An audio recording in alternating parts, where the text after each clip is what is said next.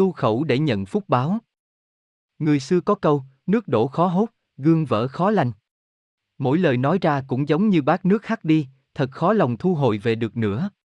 Sống ở trên đời, tu cái miệng là một điều đặc biệt quan trọng. Vào thời già diệp Như Lai, có một nhà sư trẻ tuổi hát rất hay. Cậu thường coi thường những tăng nhân khác khi cậu cùng họ hát những bài hát ca ngợi Phật. Cậu tin rằng giọng hát của cậu là hơn hẳn người khác, cả về sự trong trẻo và sâu sắc. Cậu đã hành xử kiêu ngạo và luôn thể hiện mình là siêu thường. Một vị sư già với giọng khàn khàn không thể hát tốt những bài hát ca ngợi Phật. Nhà sư trẻ luôn nhạo báng vị sư già này và nói với ông rằng giọng ông thật tồi tệ. Tất nhiên, cậu không biết rằng vị sư già đã tu đến quả vị La Hán. Một ngày nọ, vị sư già hỏi nhà sư trẻ, cậu biết tôi không? Nhà sư trẻ đáp, tôi đã biết ông từ lâu lắm rồi. Ông là nhà sư già với giọng hát khàn khàn khiến người ta khó chịu.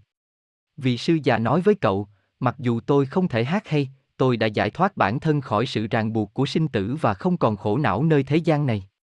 Sau khi nghe điều này, nhà sư trẻ cảm thấy hoang mang và xấu hổ.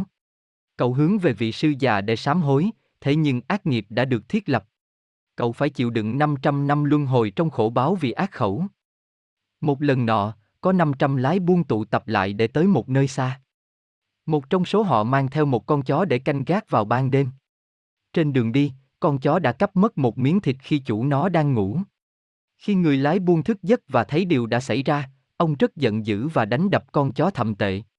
Ông đã bỏ rơi con chó sau khi đánh gãy chân nó. Lúc ấy, xá lợi Phất nhìn thấy điều này bằng thiên mục, ông đã tới cho con chó ăn uống và rồi thuyết pháp cho nó. Sau khi nghe thuyết pháp, con chó lập tức lăn ra chết và chuyển sinh vào một gia đình bà La Môn ở thành xá vệ.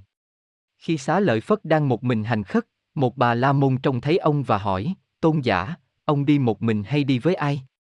Xá lợi Phất đáp, ông có một cậu con trai. Ông có để để nó làm sa di cho tôi được không? Vị bà La Môn nói, nó mới chỉ lên bảy. Nó quá ít tuổi phải không?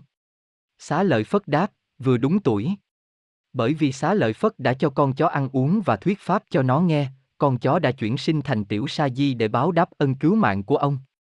Khi nghe xá lợi Phất giảng pháp, tiểu sa di lĩnh ngộ rất nhanh và mau chóng đắc chính quả. Khi tự giải thoát, cậu nhận thấy mình đã phải chịu đựng 500 năm luân hồi trong khổ báo chỉ vì ác khẩu với vị sư già. Cố sự này đã nói với chúng ta rằng, ngay cả trong các đệ tử, người ta không thể lấy thế mạnh của mình để so sánh với thiếu sót của người khác. Đó là bởi vì chúng ta vĩnh viễn không thể đo lường mức độ tâm tính của người khác cũng như tầng thứ chứng ngộ pháp lý của họ.